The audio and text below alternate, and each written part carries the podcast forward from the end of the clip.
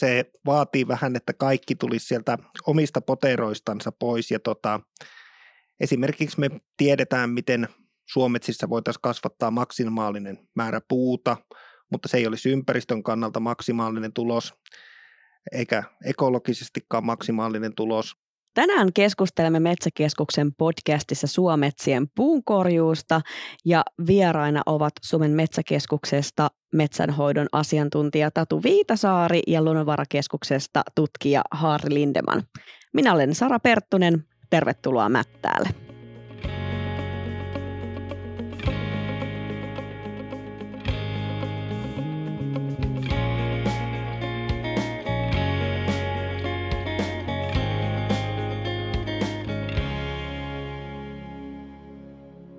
Tatu, kerro nyt meille ihan alkuun, että kuinka paljon Suomessa oikein on suometsiä? No hehtaarimäärä on aina semmoinen vaikea arvioitava, mutta karkeasti kun sanotaan noin neljännes metsistä on suometsiä. Mutta erittäin tärkeää on siinä muistaa, että tuo alueellinen eroavuus on suurta, eli Keski-Pohjanmaalla, Pohjois-Pohjanmaalla, Etelä-Pohjanmaalla sekä Kainuussa on ihan tyypillistä, että metsänomistajan metsistä jopa yli puolet on suometsiä. Eli tämä on suuri niin kuin alueellinen kysymys myös, mikä pitää aina huomioida tässä asiassa. No onko suometsät sitten keskenään kuinka erilaisia? Suometsät on hyvinkin erilaisia, niillä on hyvin erilaiset syntyhistoriat ja sitten ennen kaikkea myös tulee, että Suomi on hyvin, hyvin pitkä maa ja tota, meillä on tämmöinen alueellinenkin vaihtelu jo ilmastonkin mukaan hyvin suurta, että itse esimerkiksi aina kun metsänomistaja soittaa, niin pyydän kertomaan, että missä päin hänen metsänsä on, koska tota, esimerkiksi Varsinais-Suomessa oleva suo ja Kittilässä oleva suo ovat ilmastollisesti ja kasvullisesti täysin erilaisia jo tämän suhteen. Tuohon on vielä hyvä lisätä, että turvemaa suometsäkohteet vaihtelevat, vaikka ne olisi vierekkäin, niin niissä voi olla hyvinkin suurta vaihtelua esimerkiksi valuma-alueen koko, eli se, miltä alueelta vesi kertyy suolle, vaihtelee paljon ja myöskin tämä vaikuttaa suon kosteuteen ja siinä liikkuvaan vesimäärään merkittävästi. Ja toisaalta on myöskin hyvä muistaa se, että itse suometsäkohde, yksittäinen korjuukuvio, suometsäkuvio vaihtelee sisäisesti hyvin paljon. Monesti on niin, että keskellä suota on vähemmän puustoa, kosteimmat olosuhteet ja puunkorjuun kannalta vaikeat ja heikosti kantavat olosuhteet ja reunamilla on sitten enemmän puuta, kuivemmat olosuhteet ja parempi kantavuus.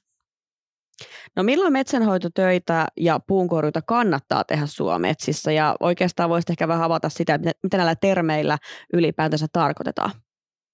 Joo, no metsänhoidolla tarkoitetaan tämmöistä perinteistä raivaussahatyötä, mutta suometsissä myös kunnostussojitusta sekä lannoitusta. Tämä puunkorjuu on taas tämä hyvin perinteinen, että sinne tulee käytännössä nykyään moto, eli tämä kone, joka kaataa puut, ja sitten metsätraktori, jolla nämä puut ajetaan pois sieltä. Eli se on niin kuin tätä perinteistä puukaupan yhteydessä tehtävää tämä puunkorjuu. Mutta itse puunkorjuu ja tämä metsänhoito on aika samanlaista kuin kivennäismaalla. Siihen hyvänä apuna on se, että muistetaan, että tehdään metsänhoito metsänhoidon suositusten mukaan, mukaan, ja ne on nykyään ihan vapaasti tuolta netistä saatavilla. Googlaa vaan, että metsänhoidon suositukset sieltä löytyy, mutta semmoinen ominaispiirre on näissä suometsissä, että tota, pyrittäisiin saamaan kerralla mahdollisimman paljon töitä tehtyä, että siellä ei tarvitsisi useita kertoja käydä. Ja tota, toivottavasti jo ensi vuoden alusta tähän saadaan tämmöinen tukityökalu, että täällä on tämmöinen metkatuki valmistelussa ja se olisi tarkoitus, että se käynnistyisi kaksikymmentäneljä vuoden alusta. Siinä on vielä vähän, että se on tuolla E U-hyväksyttävän, että miten se menee, mutta tästä saataisiin tämmöinen iso tuki, että näitä toimenpiteitä voitaisiin suunnitella tämmöisinä isoina kokonaisuuksina. No onko sitten Harri vuodenajalla väliä, että mihin vuoden aikaan puunkorjuuta olisi hyvä tehdä suometsissä? No perinteisesti suometsissä on puuta korjattu talvella, mikä onkin oikea aika, kun maa on riittävästi jäässä ja lumipeite suojaa maata.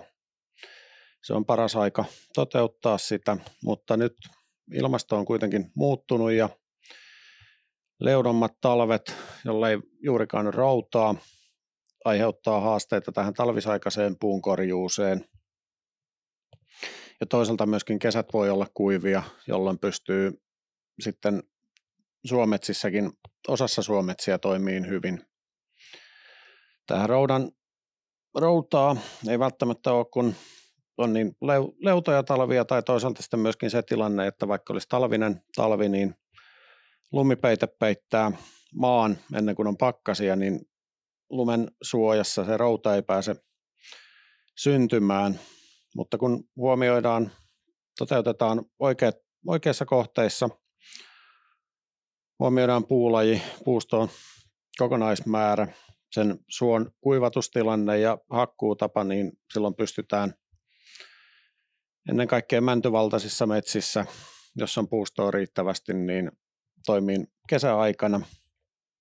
Kesä, kesäaikaisella toiminnalla on hyviä puolia siinä mielessä, että puunkorjuussa kaiken kaikkiaan ja metsätaloudessa kausivaihtelu on, aiheuttaa kustannuksia, mikä tarkoittaa sitä, että puu korjataan ja toimitetaan tehtaalle hyvin pitkä, paljon talviaikaan ja sitten toisaalta kesällä ja keväällä, syksyllä on hiljaisempaa, jolloin vaaditaan enemmän, enemmän koneita, enemmän kuljettajia kuin siihen, että toimittaisiin tasaisesti, tasaisesti ympärivuotisesti. Joo, no tuohon voisi vielä ottaa tämmöisen, että tämähän tämä vuosittain, tämä kausivaihtelu on tosi suurta, että niin kuin tänään vuonna kaksikymmentäkolme talvella ollaan nähty se, että tota Pohjanmaalla meillä oli tammi- ja helmitulvat keskellä kovinta pakkaskautta. Sen jälkeen maaliskuussa alkoi taas kunnon talvi ja jatkui pitkälle huhtikuuhun, eli vuodet ei ole veljiä keskenään. Ja kaiken kaikkiaan tämä, tämä pitää huomioida, huomioida niin kokonaan suometsien puukorjuussa, että se pitää toimia tällainen herkästi, että toimitaan silloin, kun olosuhteet on sopivat, eikä katsota sitä kalenterista. Asiantuntijuutta siinä siis vaaditaan. No hei, meneekö se näin, että suometsiä käsitellään jaksollisen tai jatkuvapeitteisen metsänkasvatuksen menetelmin? Tämä on ihan mielenkiintoinen tämä jatkuvapeitteinen jaksollinen käsittely. Ihmiset on jakautunut hyvin kategorisesti. Itse en enää erottele sillä lailla jatkuvaa ja jaksollista kasvatusta, vaan on kaikki tämmöisiä kasvatusmenetelmiä, jotka on samalla viivalla ja sieltä aina valittaisi se paras menetelmä. Eli tämä jaksollinen menetelmähän tarkoittaa sitä, että tehdään käytännössä päätehakkuu, jonka jälkeen istutetaan tai kylvetään, kylvetään tota, sinne uusi puusukupolvi. Jatkuvapeitteisellä taas luontaisesti uudistetaan tämmöisillä hakkuilla, että siellä joko tehdään vähän pienaukkoa tai sitten vaan poimitaan isompia puita. puita mutta tota, sitten on paljon tämmöisiä eri käsittelymuotoja, jotka on niiden välistä, että esimerkiksi kaksi, otetaan kaksi jaksosta metsää, missä on päällä koivua ja alla kuusta ja sitten koivut poistetaan ja kasvatetaan se kuusi sukupolvi. Öö, Suometsissä kuitenkin tota, tällä peitteisellä käsittelyllä, eli tämmöisellä jatkuvapeitteisellä pystytään pitämään tätä haihduntaa jatkuvasti yllä ja tota, sinne ei tulisi niin suurta tätä kunnostusoditustarvetta, mistä tulee tätä vesistöpäästöä ja samalla kun se pohjaveden pinta on ylempänä, niin myös tätä turvetta ei hajoa siinä vaiheessa. Eli sen puolella varsinkin rehevillä turvemailla tota, kannattaa jatkossa suosia näitä peitteisiä metsänkäsittelymenetelmiä. Mutta näkisin, että missään nimessä meidän ei pidä luopua mistään, vaan pidetään yllä tämmöinen monipuolinen sapluun, että käytetään turvemailla.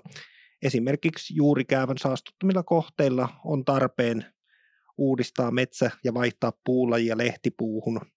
Puuhun ja tota, monet rämetyypit on erittäin huonosti luontaisesti taimettuvia, niin tällöin voidaan käyttää tätä viljeltyä, jalostettua taimimateriaalia, joka kasvaa nopeammin sitten. Että tota, tärkeintä on se, että mietitään joka kohteella ja harkintavaraisesti, että miten me pystytään kokonaiskestävämmin valita se käsittelytapa, eli punnitaan niitä vaihtoehtoja, mitä on, ja ei mennä sillä yhdellä sapluunalla, vaan käytetään sitä koko metsänhoidon laajaa työkalupakkia. No nyt ollaan puhuttu nimenomaan suometsien puunkorjuusta, mutta Harri, avaatko vähän sitä, että eroako tämä suometsien puunkorjuu sitten kangasmaiden puunkorjuusta? No perus, perusrakenteeltaan toki puunkorjuu on samanlaista maaperästä riippumatta. Turvemailla toki kantavuus asettaa rajoitteita, varsinkin sulamaan aikaisessa puunkorjuussa. Toki kangasmaillakin on kantavuusongelmia, eli sielläkin joudutaan miettimään sitä, kuinka pystytään toimimaan. Mutta ennen kaikkea turvemailla on suure, suurta vaihtelua siinä, että koska siellä voidaan, voidaan toimia. Eli niin kuin aiemmin mainittiin, niin kesällä kuivaan aikaan niin monessa paikassa pystytään, pystytään hyvin toimimaan. Toisaalta sitten turvemailla puusto on, on hieman eri, erilaista, yleensä vastaavaa kivennäismaapuustoa pienempää ja harvempaa, ja myöskin paikallinen vaihtelu on puustossa suurta. Yksi iso tekijä puunkorjuussa sitten turvemailla on, missä toimitaan, niin on ojaverkko, mikä toki on tärkeä ollut sen kuivatuksen kannalta, mutta se myös haastaa sitten sitä koneella toimimista. Ojan ylitys on aina haaste, että päästään sitä yli sillain, ettei aiheuteta ojien tukkeutumista ja myöskään sitten painumisia sillä koneella. Joo, ja tässähän on vielä niin kuin tämä, että tota, tämä turvemaa-kangasmaa rajahan on sillä lailla hämärä, että esimerkiksi saatetaan hakata kangasmaassa oleva leimikko, mutta sinne joudutaan kulkea turvemaan läpi, niin käytännössähän tämä on silloin niin kuin tota, kantavuuden kannalta joudutaan mennä sen turvemaan mukaan ja sitten ennen kaikkea niin kuin metsänomistajana ajatella sitä, että meillä on aika pieniä metsätiloja, niin on, puukaupat on yleensä aika pieniä, niin ne kannattaa yhtenä kokonaisuutena hoitaa, miettiä sitä kokonaisuutta, mikä siellä on, että tota, sitä välttämättä sitä pientä tota, kangasmaan kuvioa ei kannata erikseen tulla tekemään, vaan hoidettaisiin ne yhdessä aina, eli tämmöistä kokonaissuunnittelua ja isojen tai kokonaisuuksien hallintaa, että siellä ei joka välissä tarvitsisi käydä, se on erittäin tärkeää, että tota, se on niin kuin tälle metsä, logistiikalle näille ajourille, jos sillä käydään jatkuvasti, niin todella haastavaa ja silloin tulee niitä vaurioita enemmän. Nyt tuli mainittua nimenomaan niin konekalusto, niin minkälaista konekalustoa käytetään suometsien puunkorjuussa?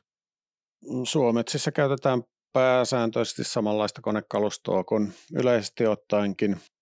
Toki hyvä olisi olla, että on kahdeksan tai kymmenen pyöräiset koneet, eli siellä on aina teli, mikä on vaka- vakaampi, ja pienemmillä pintapaineilla, varsinkin kun se teli varustellaan sitten telalla, eli siihen saadaan kantava, kantava telavarustus, mikä parantaa sen koneen liikkumiskykyä ja pienentää vaurioita, maaperään syntyviä vaurioita.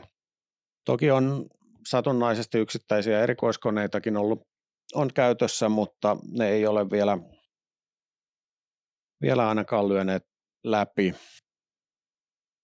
Tuohon voisi tutkia, Peli selitti tutkija tavalla tota asiaa, niin mä oon monesti metsänomistajille, että tota, tämmöinen metsäkone, mikä on varustettu tämmöisillä kantavilla teloilla, niin se on alustalta ja teloiltaan se näyttää vähän niin kuin panssarivaunu, eli leveät, isot telat, ja se näyttää itse asiassa aika hurjalta, että miten tuo kantaa, mutta todellisuus on se, että ne kumipyörien päällä olevat leveät metallitelat tekee sen kantavuuden, vaikka se näyttääkin huomattavasti isommalta ja tota vahvemmalta ja raskaammalta koneelta, niin todellisuus on, että sillä on huomattavasti paremmat ominaisuudet kuin tämmöisellä ei-teloilla varustetulla koneella.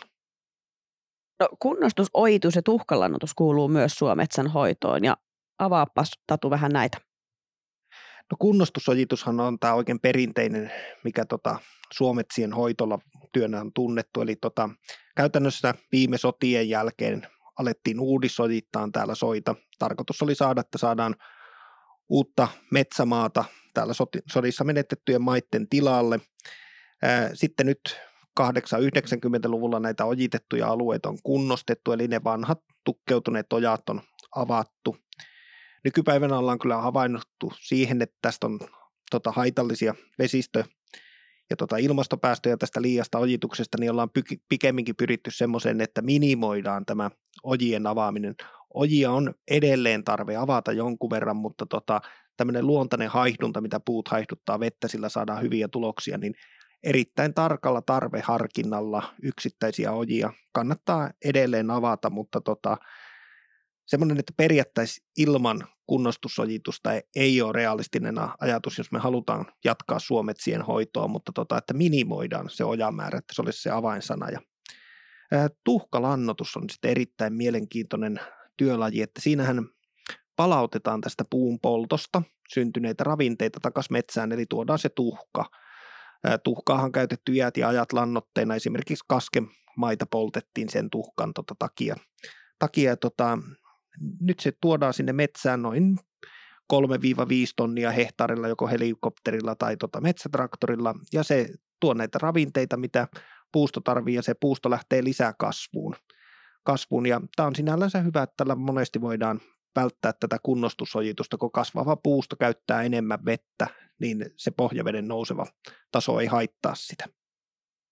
No kuinka merkittävä on näiden rooli suometsänhoidossa? Äh, siis sanoisin, että tota, tuhkalannoituksen rooli on koko ajan noussut ja on nousemaan päin. Toki se riippuu, että paljonko Suomessa poltetaan puuta, mutta tota, kunnostussojituksen rooli on taas päinvastaisesti laskenut ja nyt siitä pyritään sillä lailla saamaan tämmöinen minimointi, minimointi että tota, suunniteltaisiin kokonaisvaltaisesti mahdollisimman pienillä ojituksilla. Taas tuhkalannoitukseen pyritään jatkossa kannustamaan edelleen uusilla tukimuodoilla, mikä toivottavasti saadaan tämä metkatuki, mitä sanoin aikaisemmin, voimaan tuossa tota, ensi vuoden alussa, niin saataisiin se tuki jatkumaan sitten tälläkin hetkellä tota, terveyslannoituksia tuetaan. No, miten luonnonhoito ja monimuotoisuus huomioidaan suometsän hoidossa? No, luonnonhoidon osalta voisi ottaa, että itse tämmöisessä hakkuussa tapahtuvat on hyvin samanlaisia kivennäismaalla. Jätetään säästöpuita, riistatiheiköitä.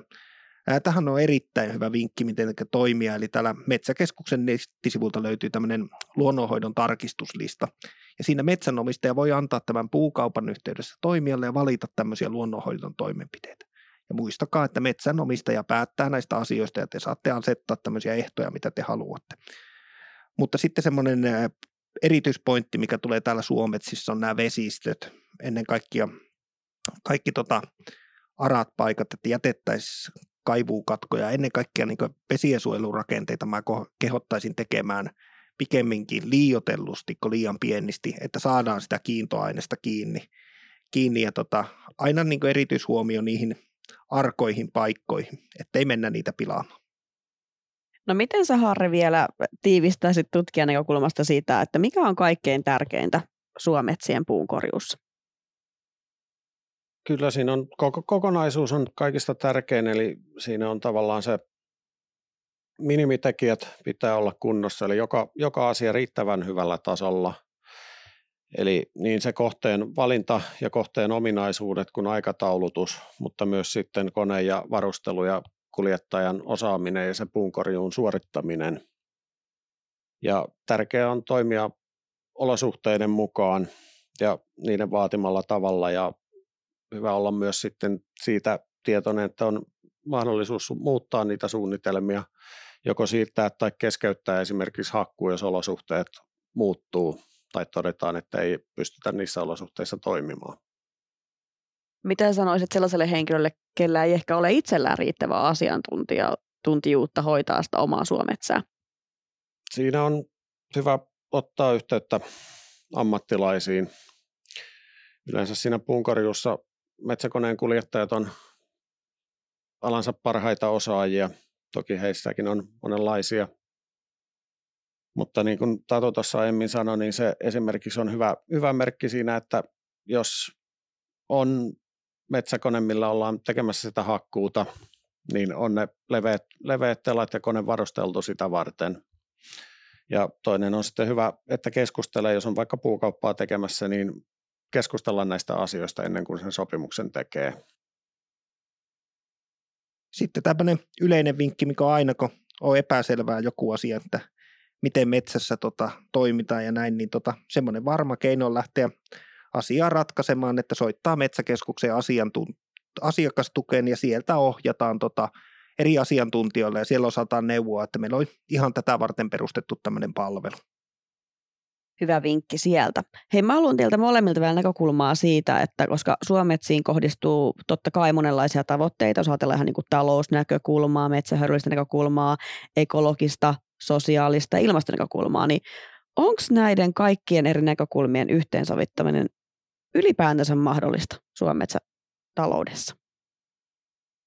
On, mutta se vaatii vähän, että kaikki tulisi sieltä omista poteroistansa pois ja tota, Esimerkiksi me tiedetään, miten suometsissä voitaisiin kasvattaa maksimaalinen määrä puuta, mutta se ei olisi ympäristön kannalta maksimaalinen tulos, eikä ekologisestikaan maksimaalinen tulos.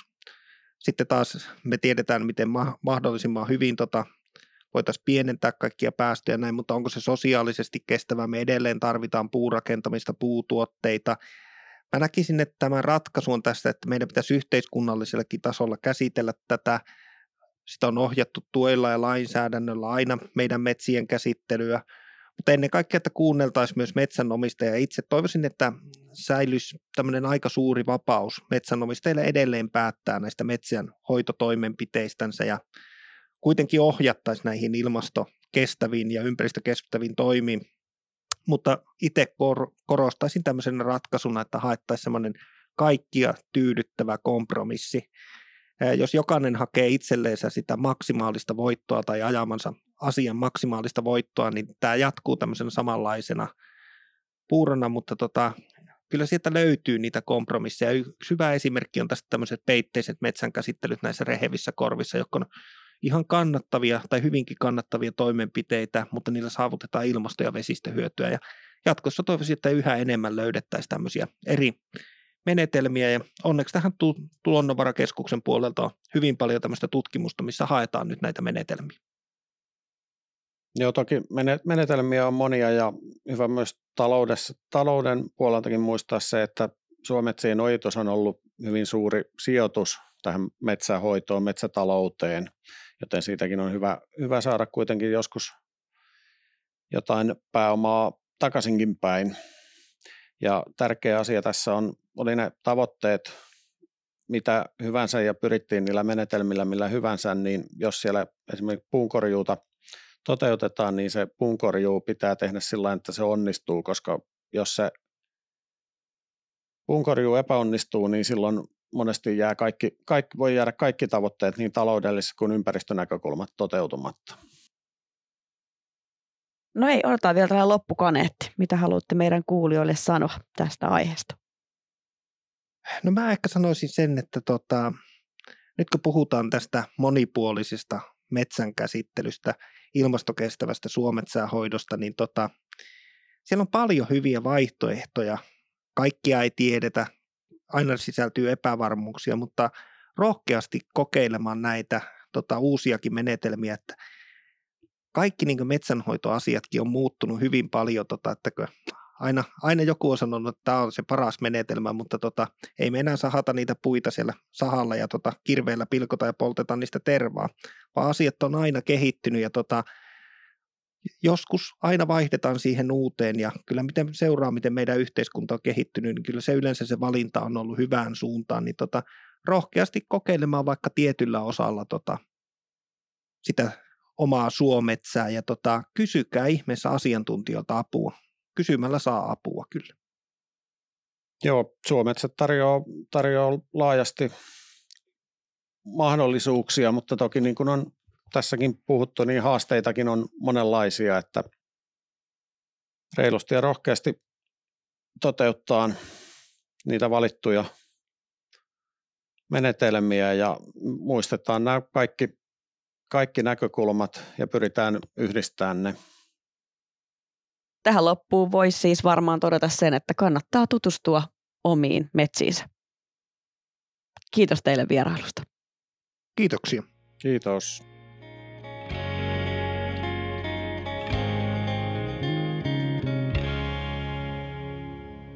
Tämän podcast-jakson tarjosivat monitaitoinen metsänomistaja ja hiiliviisas suometsänhoitohankkeet, joita rahoittivat Manner-Suomen maaseutuohjelma ja Euroopan aluekehitysrahasto.